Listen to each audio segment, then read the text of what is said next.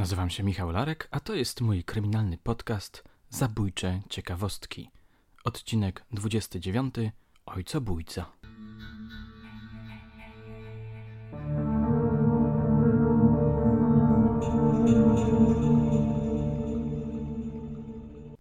Przyznaję, przegapiłem tę sprawę, gdy po raz pierwszy wertowałem ilustrowany kurier codzienny z grudnia 1928 roku. Kompletnie nie pamiętam tego nagłówka, a musiałem przecież przynajmniej prześlizgnąć się po nim wzrokiem. Wyrok w głośnym procesie o ojcobójstwo w Innsbrucku.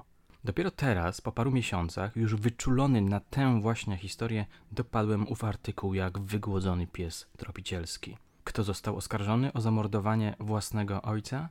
Młody człowiek, który wiele lat później stanie się sławnym i wybitnym fotografem.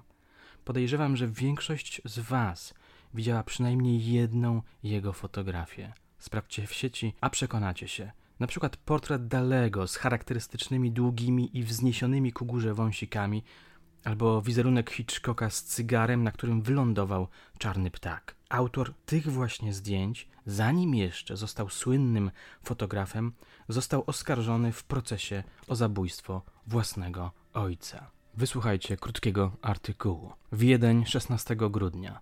W ubiegły czwartek rozpoczął się w Innsbrucku sensacyjny proces przed Trybunałem Przysięgłym przeciw 22-letniemu studentowi Filipowi Halsmanowi z Rygi.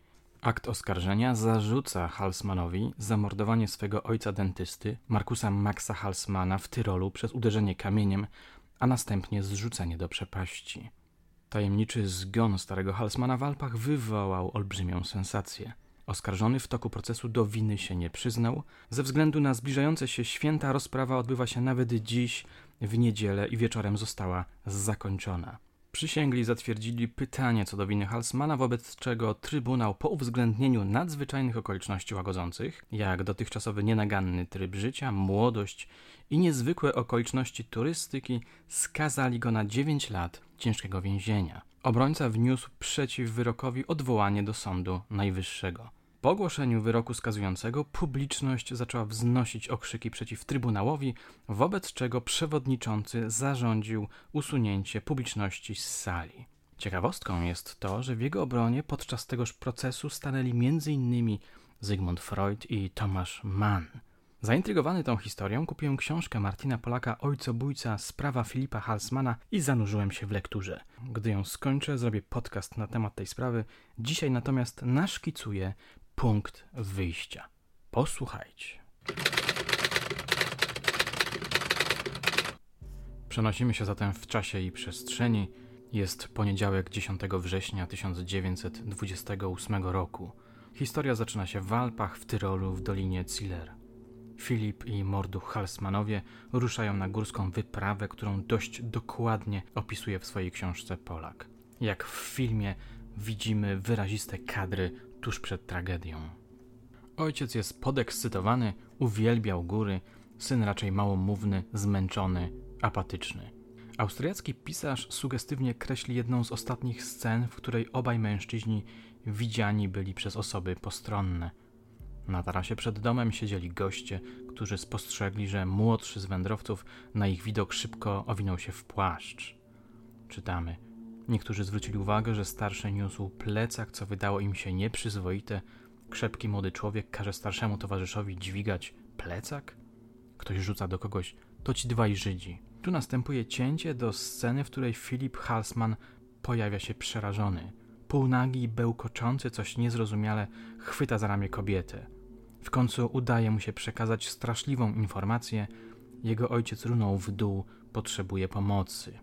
Wkrótce Morduch Halsman zostaje odnaleziony najpierw przypadkowo przez dwie dziewczyny. Martwy.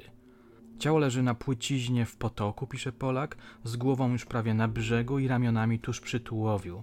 Głowa i górna część ciała znajdowały się w małej zatoczce. W głowie są głębokie rany.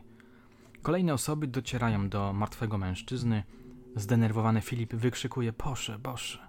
Wyjaśnia, że to był wypadek, że szedł przed ojcem, nagle usłyszał krzyk, odwrócił się i zobaczył, że ojciec spada z drogi. Z narracji pisarza wynika, że bardzo szybko pojawiają się wątpliwości co do wersji nieszczęśliwego wypadku. Niejaki Józef Eder, gospodarz chaty Dominika, przeprowadził amatorskie oględziny miejsca, z których miało wynikać, że ktoś próbował zasypać kałuże krwi. Tenże Eder oznajmił, to coś zupełnie innego niż upadek z drogi w dół. Czyżby go postrzelił? Może znajdziemy jeszcze rewolwer?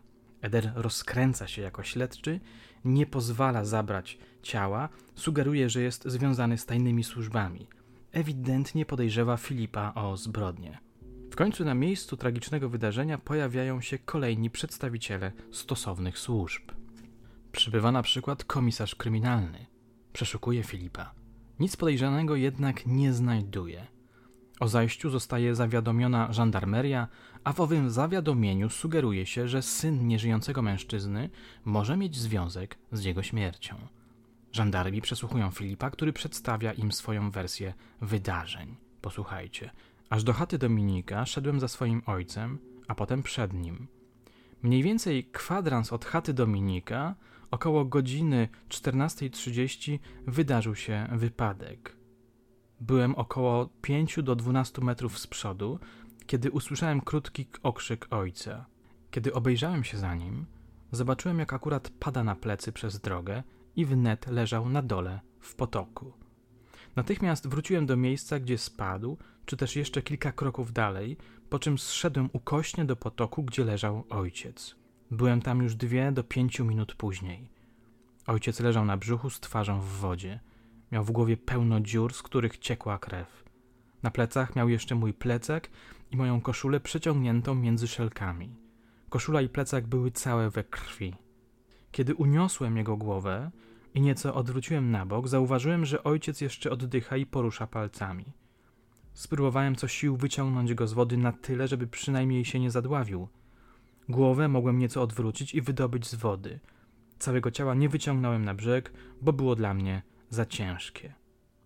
Filip zostaje aresztowany. Następnego dnia, to jest 11 września, żandarmi idą na miejsce wypadku, gdzie cały czas leżą zwłoki starego Halsmana.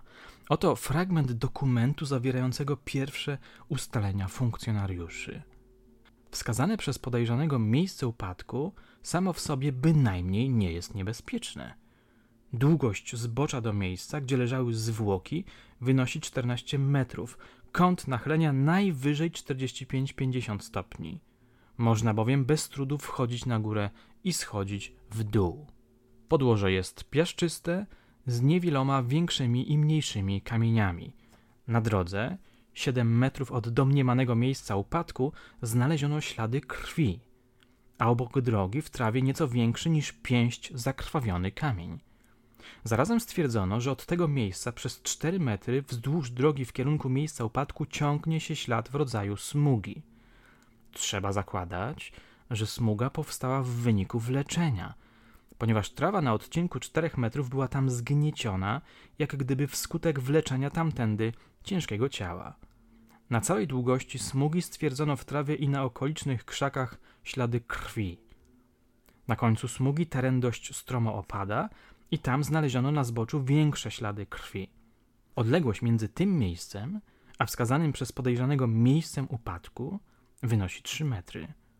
Biorąc pod uwagę punkt wyjścia na drodze, gdzie znaleziono ślady krwi i gdzie przypuszczalnie Halsman zatłukł ojca, wydaje się niemożliwe, że Halsman ojciec sam runął w dół. Musiał zostać przedtem zawleczony do owego miejsca i zrzucony.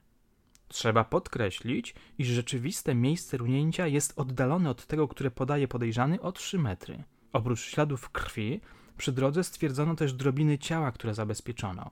Te drobiny przekazano komisji sądowej, podobnie jak zakrwawiony kamień. W miejscu wskazanym przez podejrzanego jako miejsce upadku nie stwierdzono śladów krwi. Sprawa wydaje się zatem oczywista przedstawicielom wymiaru sprawiedliwości. To nie był wypadek. To była zbrodnia popełniona przez Filipa Halsmana. Polak podkreśla, że sędzia śledczy początkowo nie brał pod uwagę innego scenariusza wydarzeń. Zaintrygowani? Mam nadzieję, że tak. Jestem ciekawy dalszego ciągu śledztwa i procesu. Kiedy skończę lekturę książki Polaka i znajdę czas, nagram dla Was podcast poświęcony tej pasjonującej historii. Na dzisiaj to wszystko. Dziękuję Wam za uwagę. Do usłyszenia już niebawem.